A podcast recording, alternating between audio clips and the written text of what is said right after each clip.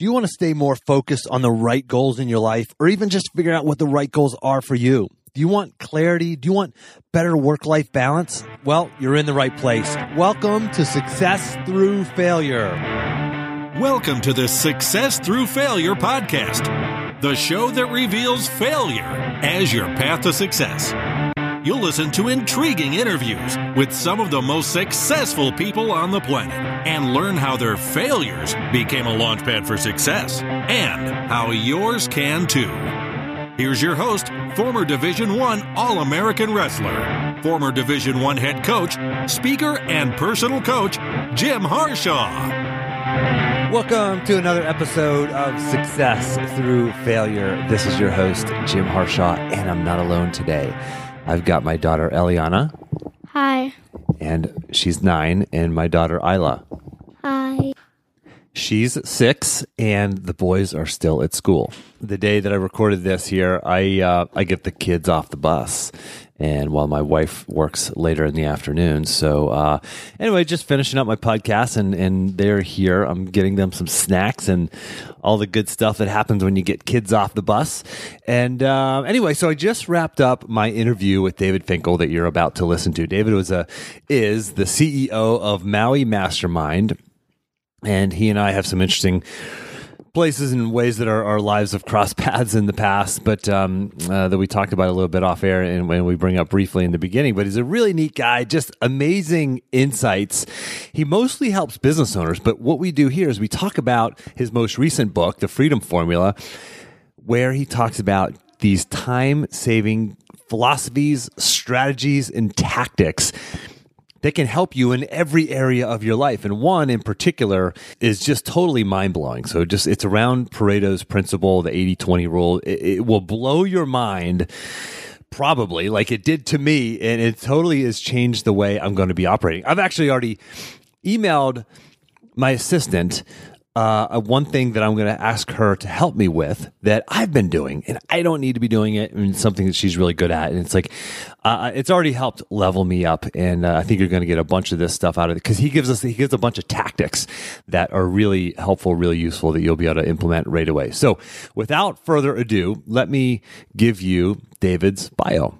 You check email the moment you lift your head off the pillow in the morning and you bring your work with you on vacation. You sneak glances at your smartphone during family dinners and take business calls and texts at your kids' sports games. And it's as if you've been forced to make a choice between your work or your life, sacrificing time for yourself and family for the sake of your career.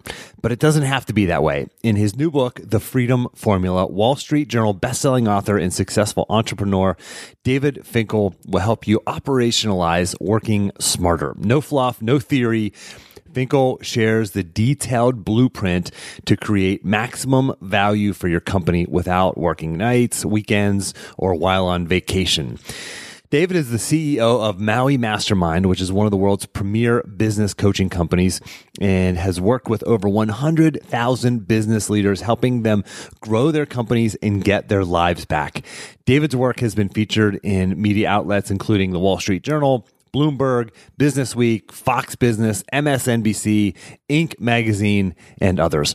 And as always, if you don't have time to listen to the entire episode, make sure you get the action plan because the action plan has tons of tips and tactics and you're going to love this episode but you can get that action plan at jimharshawjr.com slash action without further ado let's get to my interview with david david welcome to the show I appreciate it, Jim. I'm really happy to be here. Success through failure. What a Yeah. cool podcast name. I yeah, love it. I thanks, love it. man. Thanks. It's uh, it's something I've lived out, and I, I know you know you've lived out in some way, and, and we all have, right? And we we look at successful people, and and uh, and we always know that there's uh, there's failure in their background, but we never get to see it. And I love to pull back the curtain on that and and expose that, and really let let everybody know, let the world know that hey, you know, you know, your failures, your setbacks, your your adversity, that's that's a normal part. That's a normal step on the path to success. So we'll ask you about a failure at some point here in the show, but first, let's give the audience a little bit of background. Tell us kind of you know where you grew up and and kind of the short version from of, of how you got from there to here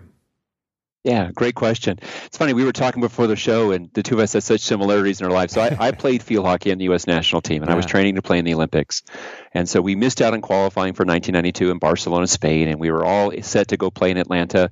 And uh, I don't know if you call it an injury, but I, I, grew a tumor in my hip, and I didn't know it. And it was right on top of a nerve, causing all kinds of radiating pain. And they finally found it a week before the Olympic trials in 1995. Wow. So, so I was gone. I, I, I couldn't recover in time for that. And even though I had been the captain of the team for a number of years, and I had played on it for a number of years, by U.S. Olympic Committee standards, I have to try out. So I missed it. So there it goes.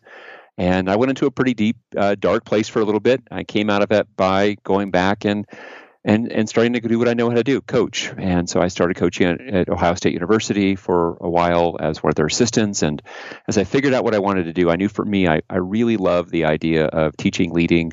And so I started a business that was with a, a partner who was 10 years my senior, was one of my mentors in life. His name is Peter. And we started a real estate investment company and we started buying houses and we started teaching other people about it. And before we knew it, we were doing a couple hundred houses a year. We were coaching 1,500, 2,000 clients a year.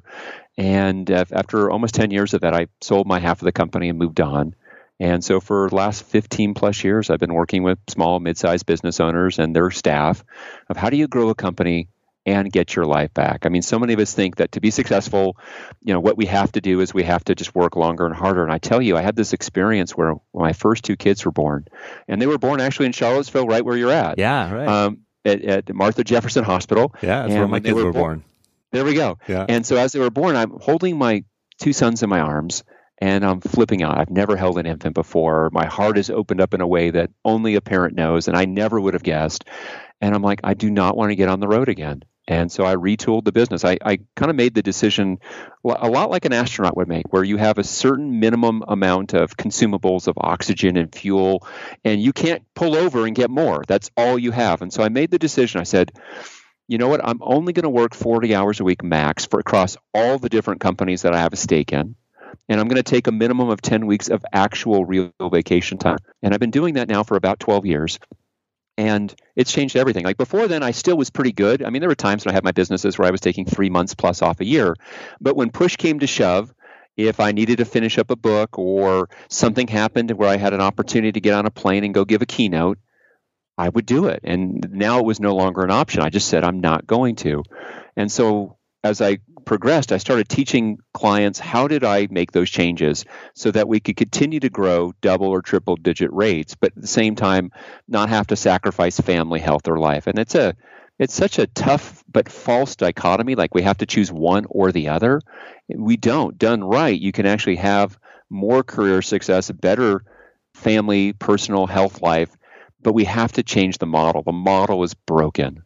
And I'll just add this little piece to. I want to dive into everything, especially what you just said there at the end. I want to add this piece to this. The small world that we live in is so wild. So I've been following for the listener. I've been following David for for many many years, and I realized I was like, he this is like 10 years ago. He lived, I'm like, this guy lives in Charlottesville.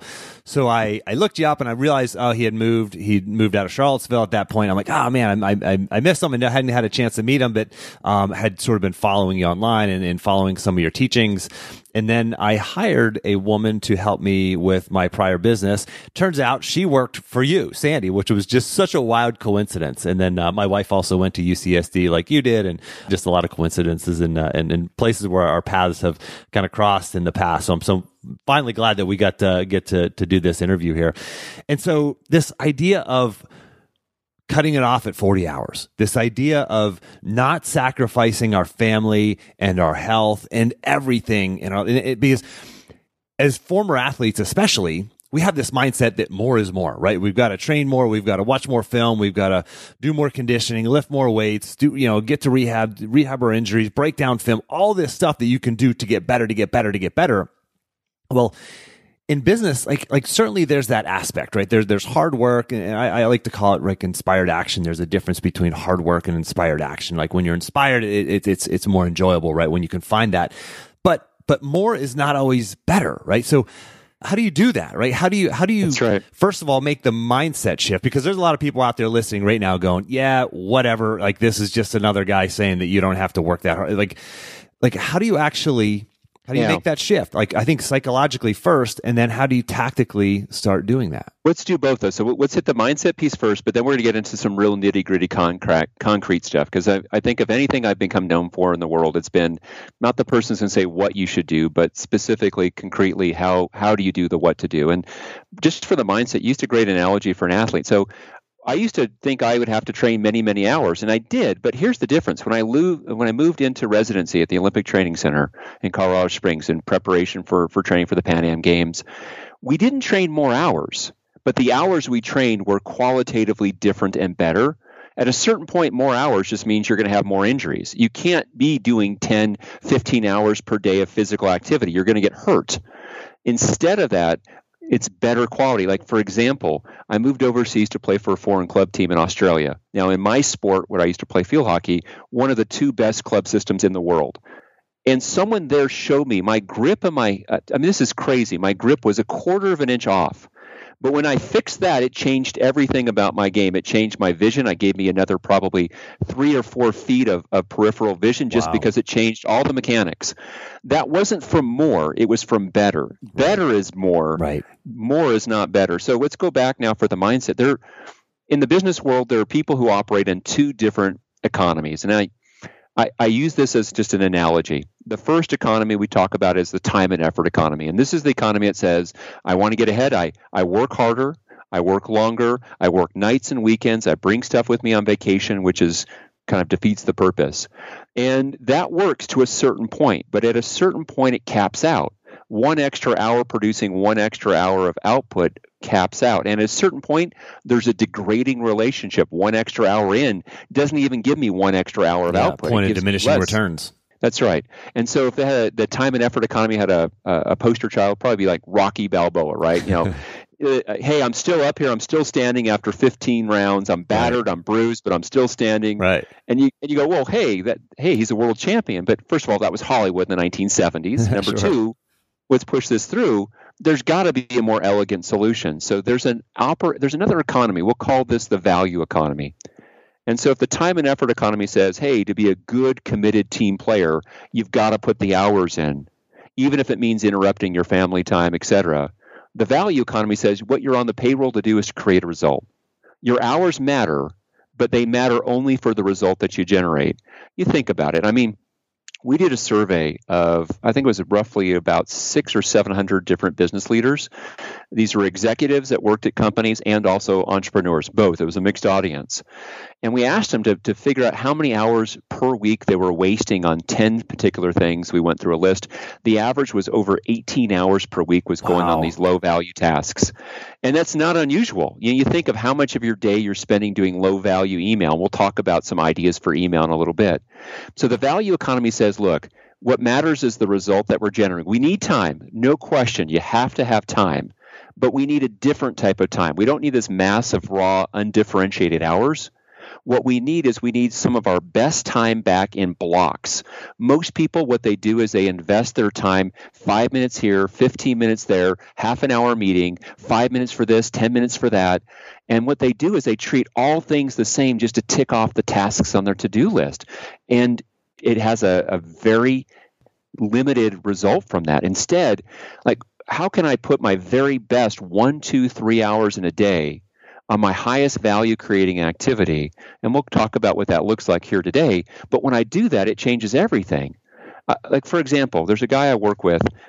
He uh, is a senior partner at a large law, uh, a large law firm in his area, and you know bills at a high rate, six hundred plus dollars an hour. Great guy, and he used to say the highest use of his time was doing billable work, and I challenged him on that. I said, when you do billable work, you make a lot of money. You know, over a million dollars a year for billable work. I agree, gross wise, that's a lot of money. However, you know, you might make a decision, like for example, on billing rates for his other staff, paralegal and secretarial staff. He made it. uh, It took him half an hour when he had the facts in front of him and what his his contemporaries in in the marketplace were charging. He was able to push billing rates about twenty to thirty percent higher for his paralegal and secretarial staff. He made over half a million Wow. dollars more in one. Took him what probably three hours to gather the data Yeah. half an hour for me to convince him not to be afraid of making the leap to raise the pricing. And then it took his staff probably about another six hours to change their billing software.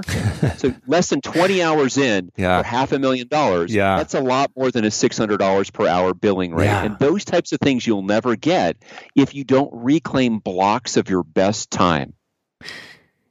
And, and when you look at that, okay, so another half a million dollars in income, and now you can work less, right? You can work less. You can play more. Let's say, like, like, you know, you, you may love your job, but like there, there's probably other things you want to do, right? You want to go skiing. You want to spend time with your family. You want to go on vacation. You want to, you know, you want to learn a new skill. You want to build that side business, whatever it is. Like there are other things that you want to do with your time. And so finding these leverage points is so, is so important. And, and one of the things that I talk with my clients a lot with is what, uh, you know, using the same terminology is what is your highest value work?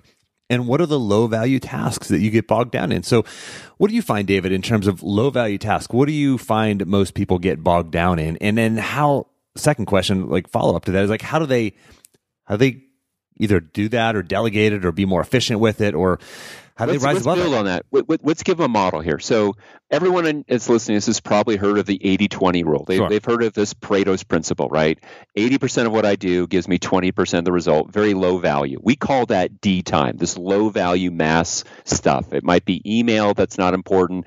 It might be unsolicited phone calls that we don't care to get. It might be errands that we're running for our business or our personal life. It's the low value junk. social media There we go. If that's true, then then 20% of what we do gives us 80% of the return. We call that C time. That's valuable work, but that's most people. That's their only distinction around time. You know, between D and C time. Let's take that 80-20 rule and apply it again.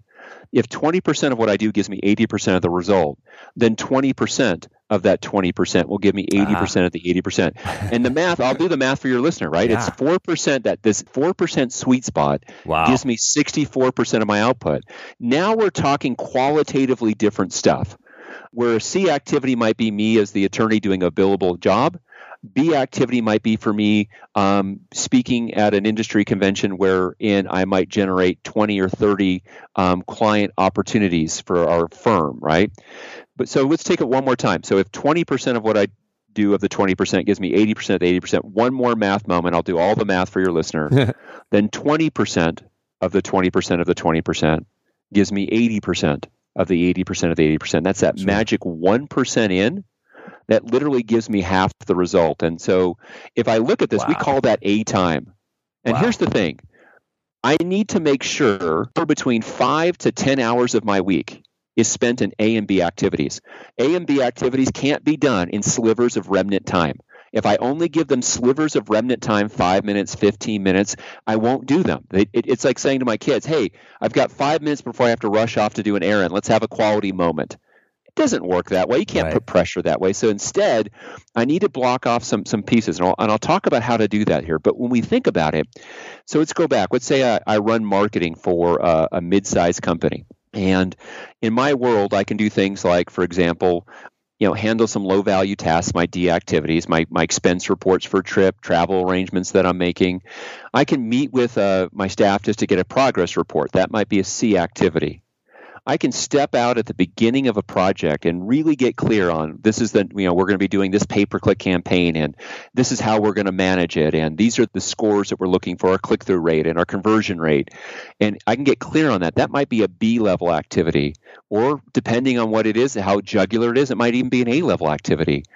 I don't need a lot of A and B in my life. I just need some. And so here's the key thing. We talk in our world about focus days and push days so here's what I would ask your listener make one day each week a focus day.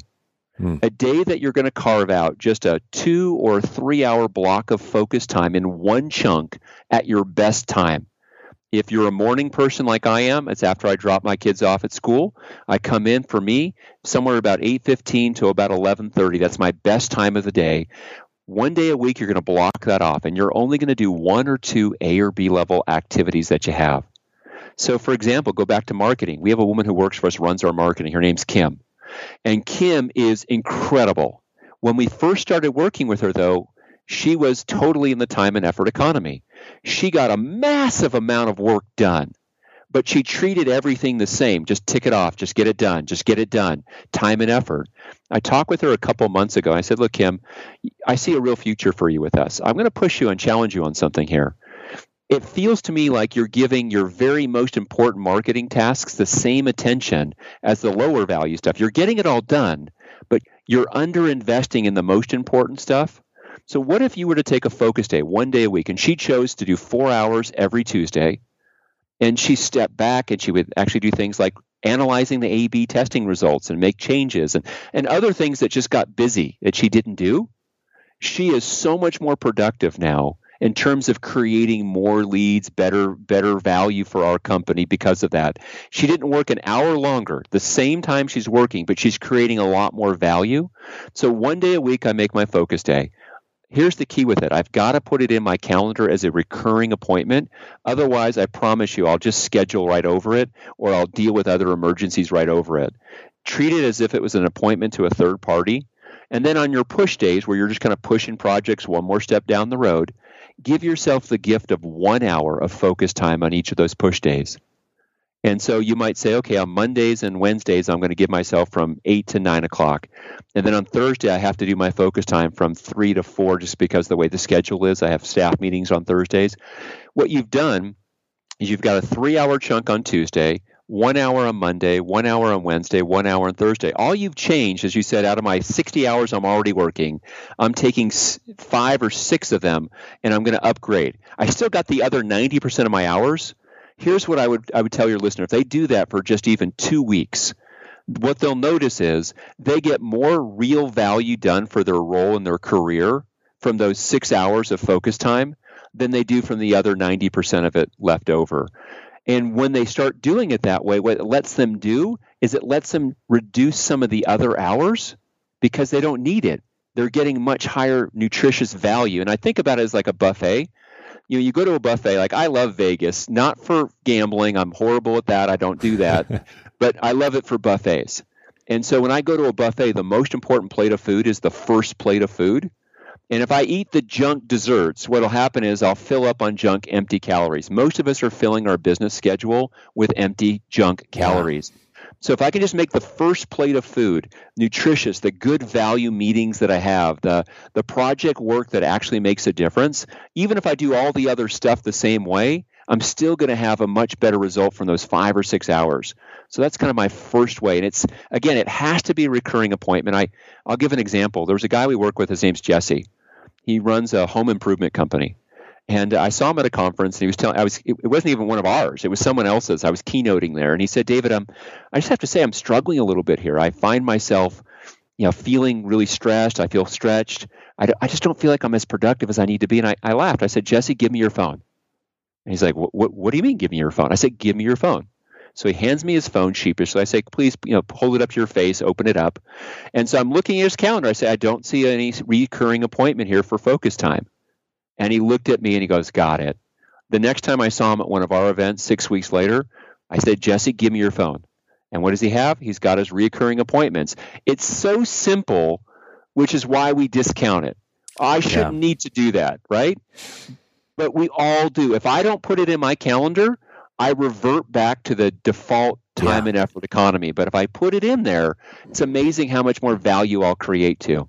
And, and that's the interesting point is like if you don't take that small simple action which is it's easy to do it's also easy not to do but if you don't take that small simple action even you david the expert the guy who teaches this the guy who's mastered this you can still fall back into that default right and and, and i think that's what a lot of people do is they, they go oh well that's that seems pretty simple. I'll do that. It sounds like a good idea while I'm driving down the road or, or working out at the gym, listening to this po- great podcast where they're talking about this. And then you go and you shower up or you get to wherever you're at and and and then you don't do it right? So i encourage the listener actually do that thing. So something that i realized just a few months ago was was this idea that my calendar kept getting booked up. And so i book in every week I, I, do this, but I'm going to take it to another level now, having talked to you about the, the sort of 1% that gives you about half of, you know, this is your A time, right? I'm going to block that A time, but I, I block off, I call it deep work. I block off that time on my calendar and I failed to do that this week. and this week I've been scrambling and I've been scrambling and, and there are these things, these high value tasks that, that I'm not getting to. It's the little things that I know that I need to do to grow my business and to live a balanced life and to be, you know, the best version of myself. Well, yeah, I, I fell off that this week because and it well, makes that difference doesn't it? Sure it does. It makes a huge and, and, it's the little thing this little thing. If you don't set this is one tactic and i'm sure you have a million of them in your book and, and, and you know the freedom formula as well as other books but this is like this one small thing that leads to big things. So that's that's a that's a great tactic. and two easy follow-ons to this. So here's Please. how I, I you know most of your listeners are going to be people who have ambitions to be successful in their career. So if this is important for me to do two things i can follow. Number one I should talk to my boss. Hey, boss, what do you consider to be my A and B level activities? And what do you consider to be my D activities? You can ignore C, that'll happen by itself. I want to know what my D is so I can rob from D to invest more in A and B. But I want a written list that these are the three, four, five, six things that I'm most on the payroll to do. And if I'm a manager, shouldn't I sit down with each of my direct reports sure. and go through this is what you do that creates value. This is how you succeed. But we don't do it. We skip the step and then we wonder why they aren't performing. Secondly, if it's important for me to take a focus time, I should sit down with Kim and say, "Hey Kim, I want you taking focus time." Matter of fact, we just did our executive offsite Kim's now taking every Tuesday and Thursday of focus time. Wow. And the results are showing from that part. So that's an important one. Um, and that's something that it, when you look at the freedom formula, this idea from the book, we talk about the first half is about how do you do this yourself, all the concrete nitty gritty. The second half is how do you leverage your team? Because when my staff starts doing it the same way, this is one of the ways I get my life back. And there's some others. Like, for example, we need to talk about something here called strategic depth. The moment I start doing this and things start working, when our team is humming along, what'll happen is if I'm not careful, entropy comes back in. And so the four steps of the formula, just let me lay it out here. So I'm going to give you the, the, Cliff Note version of the first half of the Freedom Formula book. So the first step is to, to basically commit yourself and your team that you're going to operate in the time and effort economy. We knock that off in 15, 20 pages. Now the rest of the book is the mechanics. Second step, I've got to reclaim some of my best time. I've given you one of about a dozen different strategies from the book about how to reclaim some blocks of my best time. Third step, I've got to reinvest those blocks in what I call your fewer better. And and we can talk about that time permitting there, but there's a there's you know from a one page action plan for you and your team every quarter to we call them weekly big rock reports to doing what we call sweet spot analysis, some simple tools that they can use for that. The fourth though says I've got to sustain these gains that we've made by creating strategic depth. And I'll give a quick example. One of the companies that I share a story in the book, we changed a few of the names to protect the innocent, so to speak, but it was a particular company. Her name was Elizabeth, and she works for a large Fortune 100 company. And she's one of their key doers in an area of their business, but she works 90 to 100 hours a week she is in her early 50s. She is so close to heart attack, burnout, or just retirement to throw it all up. Yeah. And she's the one that does the count work on their single largest marquee customer. Wow. She's got no one else in that account doing what she does. They have no systems for what she does. If she wasn't there to to interpret these, you know, whatever it is, 50 sh- sheet spreadsheets, they would lose or at great risk of losing this incredibly lucrative client. That's just dumb. That's bad business. It's bad humanity, but bad business. Yeah. So we talk about building strategic depth, and strategic depth says we always focus on having really good systems, cross-trained team, and a culture of doing these things, so that should we need a backup, Elizabeth, there is a backup for that person. Whether it's one person or six that you've kind of distributed what she does, we don't want to be reliant on any one, including yourself. And so when I do this, like for example, every quarter, and this is something from the book, in my company, we ask in each of our key departments, what are one or two steps we can take in our department this quarter to increase strategic depth? It might be a hire that we need to have to have a deeper bench. It might be something that we need to cross train our, our number two person on. It might be that your number two person's the only one. She's the only one who knows how to do something. So maybe she needs to document it and cross train a few other people. And when you make that part of your culture, what it does is invariably someone's going to get married and, and travel across the country. An elderly relative's going to get hurt. A child's going to be born, or someone's going to get upset with somebody else in the office and quit. And we don't want to have all these wonderful gains go out the window when that happens. We have to be prepared, whether we're leading a two person team or a 2,000 person department or division of a company. We have to implement strategic depth to sustain these gains. I want to hear also about this idea, uh, some ideas you might have around email, because I think email is something that everybody gets bogged down in. You know, you you pick up your phone in the morning, you and the first thing you do is you open and you go straight to email, right? And it's like, oh man, this it's it's it's never ending. You get to inbox zero, and you, you put your phone down or you walk away from your computer, and, and boom, there's five more emails starting to build up, right? So, any tactics or strategies for Absolutely. dealing with that? So, for anyone who's got the book, The Freedom Formula, I refer you to back to page 68, where we talk in there about 12 different tips to master your inbox. But I'm, I'm going to give you two right now. So, the first thing about email is we get obsessive about it. So, here's my first advice to you age your email, especially the less important email. The faster I hit reply, the more email I get back. There are all kinds of studies about it. So, yeah. if it's my boss, yes, I'll reply quickly. If it's my number one customer, yes, I'll reply quickly.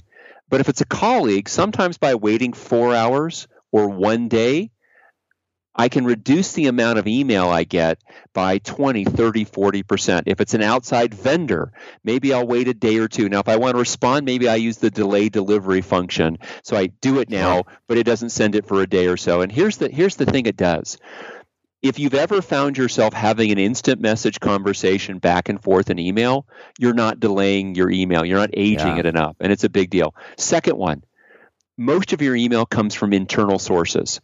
Most. And so what I do is I look at internally, we have a rule that we do inside of our company. We call it the one, two, three method. So when we do internal email, not external, but internal, every subject line we make sure has a one, two, or three in the subject line. A one means this is urgent and you have to take action because it's very important. Look at this first. So when I scan my inbox, if I ever see a one, I know I've got to deal with that right away. A two means this is something you need to take action on. Do it in a reasonable period of time. For us, you know, it's usually going to be somewhere between four to maybe eight hours, one business day typically. A three says, hey, this is FYI.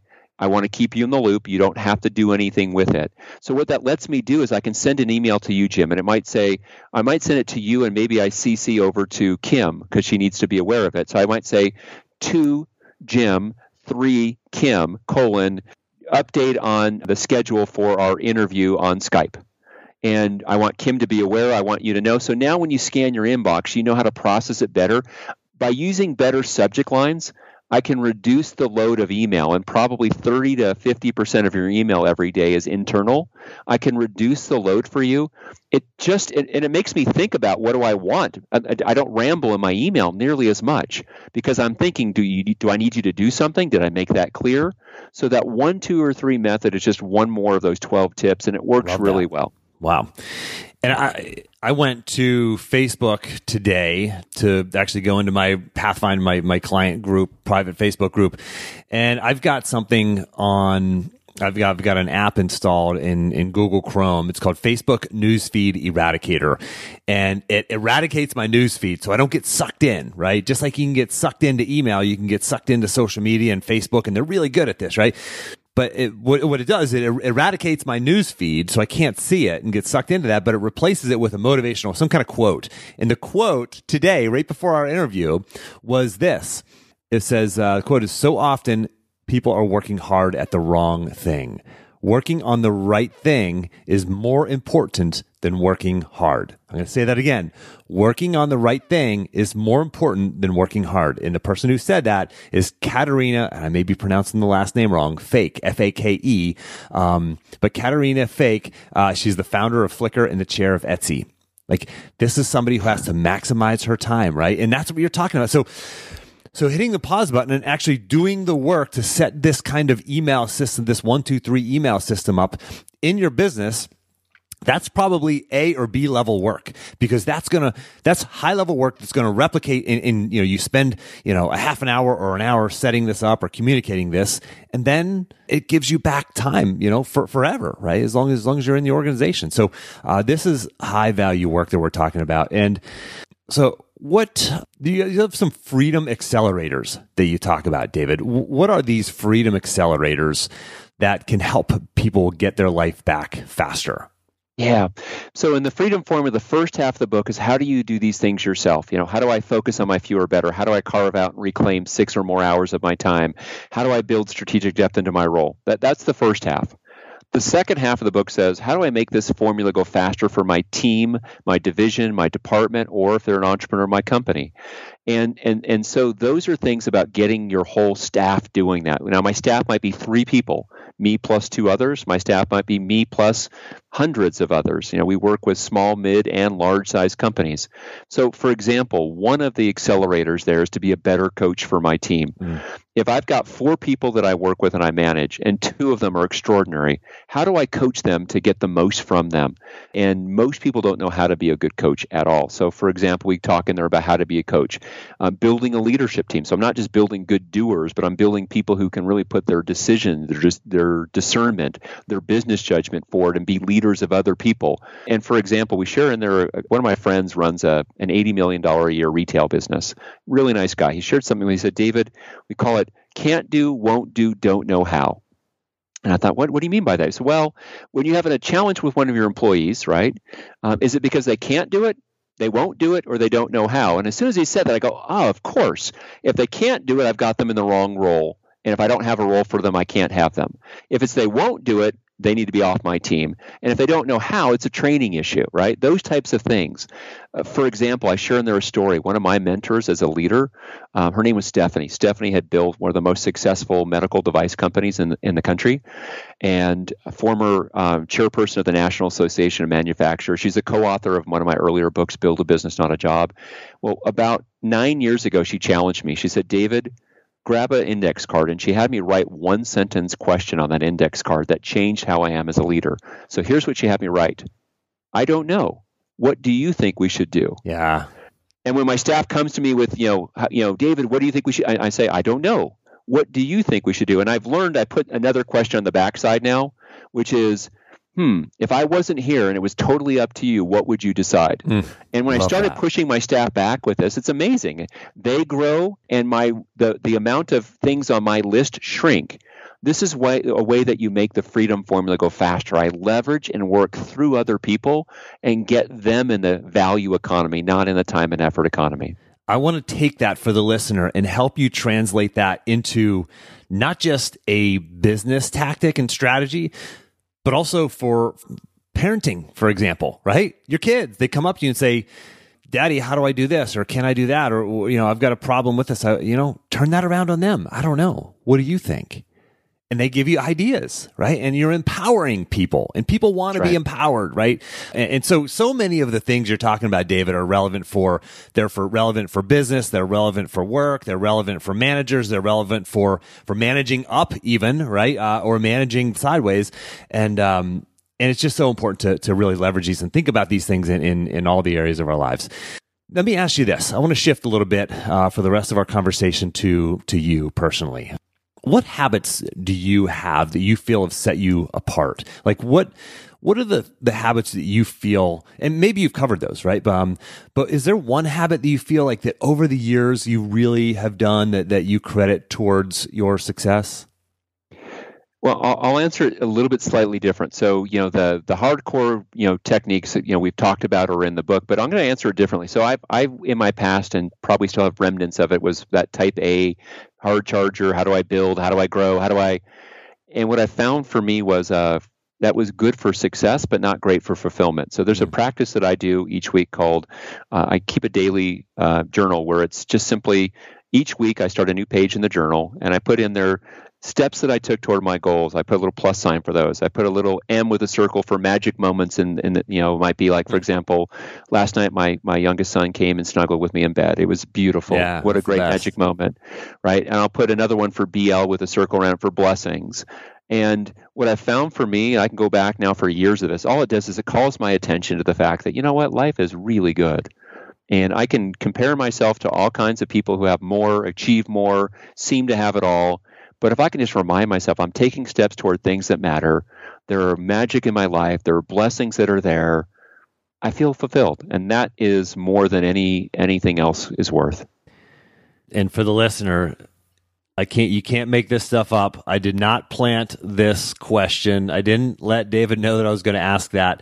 But as you know, for the listener I'm talking to, I ask this question of so many of my guests and and when I get the answer, it's never it's never doing, right? David didn't just say it's prospecting, like I'm, I'm networking or I'm, I'm even creating content or it's a version of pause. And, and David, I, I, my clients or my, my, my listeners know this. I say this ad nauseum, but this idea, I, I, have given it a term. It's called the productive pause. It's always some version of stepping off the treadmill of life. It's this productive pause. And I call, I define it as a short period of focused reflection around specific questions that leads to clarity of action and peace of mind. Because that's what we're looking for is clarity of action and peace of mind. And that is such uh, a cool thing for to hear that, that that's something that you do. Um, and it's such a common thing, you know, whether it's journaling, working with a coach, meditation, prayer, retreat, something like that. So thank you for sharing that. Now, how about a time that you failed, David? We look at you. I mean, I've followed you for many, many years, so I know all about your success and everything you've created. The listener um, is starting to get a taste of that and understanding of that. But but we look at somebody like you and we say, gosh, everything, you know, he's got the Midas touch. Everything he, he touch turns to gold and everything's easy, right? The path has always, has always been easy for David, but poor me, woe is me, right? Tell us about a time where you failed, a time where you failed and maybe felt that hopelessness or that, that self doubt that comes from failure and how you were able to work through it. Yeah, well, fantastic question. So I appreciate that. You know, whether it be not playing in the Olympics, I'm, i mean, I can talk about being an Olympic level athlete, but I can't talk about being an Olympian. I, I never got to do that. But I'm going to give a business one. So in 2008, I had a failed business partnership that didn't work out. I ended up buying my partner out of the company, Maui Mastermind. And in 2009, we felt the world change for us. Sure. Now, in 2008, with the economic situation, we started feeling that in 2009. And I remember going to my wife, it's 2009. And um, I'm telling her, it looks like we're going to be feeding our business this year three, four hundred thousand dollars into the company. Let alone, I'm not going to make anything here. We just had the birth of our wow. first two kids, and I was feeling, you know, a bit of a failure. I was feeling embarrassed to have to go to my wife and share that with her. And I said to her, I said, I, I believe eventually we can turn this around. I believe that there's no place that we can invest our savings that will give us eventually the same return. I love what I'm doing with this new company, and I'm going to ask, would you be willing to take this ride with me? And, and it's a risk. And I'm so grateful. She said, you know what? I, I could be happy living in a teepee. I could be happy living in a one bedroom house. We don't need this brand. And she was all in with me. And that meant the world to me when my wife Heather said that. And I'd love to tell you that that year we, we turned a profit. We didn't. It took us two and a half years before we actually broke even, just shy of a million dollars of cash flow funded into the business. Wow. And, uh, you know, subsequently we've made back and it's been a good decision. But that was a really scary moment for me. And, and more so, and I think this is true for a lot of people in the business world, we, I measured myself at that time in my, I was 39 then. I measured myself as the one score of how am I doing as a provider, as a business person. And that's a, a lousy way to measure my life, right? We all know that now as soon as you hit your 50s and beyond, or if you're wise, you do it younger. But for the rest of us, it took us a little longer. we realize how stupid that is, but I didn't at the time. So that was a dark yeah. time in my life. And yeah. it took me a couple years to kind of come through the other side of that. I appreciate you sharing that. Uh, I had a, a similar experience, and um, you know, there you gain so much insight, knowledge, and perspective from that. But it's failure, it's hard, and uh, and, and, there's pain there. So I appreciate you sharing that and, and, and pulling back the curtain a little bit. So, David, for for the listener who says, "I'm in, I get it, I'm going to buy the book, uh, I'm going to follow some of these principles and implement some of these tactics," what's one action that you can recommend to the listener take in the next, let's say, 24 to 48 hours? Like something, one thing that they can do in the next 24 to 48 uh, 48 hours to really start creating more freedom in their own lives. Great. I'm going to give two. Number one, I do think they need to go to their calendar right away, pick a time Um, what's the one day a week they can carve out a two hour block and make it a recurring appointment right there on their calendar? Explain to whoever their direct reports are, explain to their their coworkers, hey, for this one two hour block, if you could support me, I would really appreciate that. Number two, I need to ask what's the best, most important thing I can fill that time with. So I need to ask myself, what are the A and B level activities that I do, and what are the D level junk that I fill? No one's going to know initially what the difference between A and B are. It's going to be muddled. Yeah. If I call it A or B at first, over time, it will become clear. For the first three, four months of doing it, don't worry. A or B are obviously better than D. And again, when I, I just want to start doing that one day a week, putting one or two A or B level activities in there, and it changes everything because I start saying, wow, I just feel like I got something really valuable done. I didn't just tread water. I didn't just stay in place and now I'm inspired to do the rest. So that would be what I would tell your listeners one simple thing they can do. Love it. Very concrete, very clear action items. And for the listener, I encourage you to, to do that, right? Don't just turn the podcast off and go back to your life. Actually, actually take this, this advice and, and implement it and, and you will see, see the benefits come pretty quickly. David, thank you so much for making time to come on the show. Can you share how the listeners can find you, follow you, etc.? Yeah. So first of all, I'd love them to go to freedomtoolkit.com. So freedomtoolkit.com. When they're there, they can either uh, have links to go to you know different booksellers to get a copy of the Freedom Formula, or if they want and they're not totally sold yet, they can actually get a 50-page excerpt from the book. It'll give them two chapters from the book, and my feeling is they'll get so much value from the two chapters that they'll do that at freedomtoolkit.com. And I'd ask one favor if anything that we've talked about here has touched anybody here, here's my favor. Once you get the book, would you please take two or three minutes just to do a review on Amazon or Barnes and Noble or Goodread?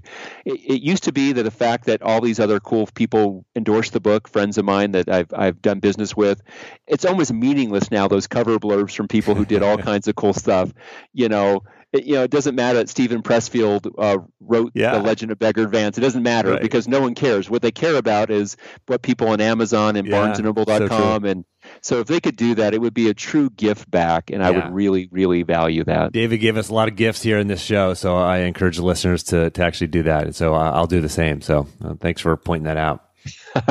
Thank you, Jim. It was a pleasure to join you here, and I wish everybody great success applying these ideas to get their life back. Yeah, likewise. I appreciate your time, and for listener, I'm going to have all the links and and as you know, the action plan. You can get the action plan from this episode. Just go to jimharshawjr.com slash action. You'll get all the links, all the show notes, all the uh, all the great advice will be condensed right there into a PDF for you to check out. So. Um, Thank you, David. And for the listener, until next time, take the time to get clear on your goals and embrace failure as a stepping stone on your path to success.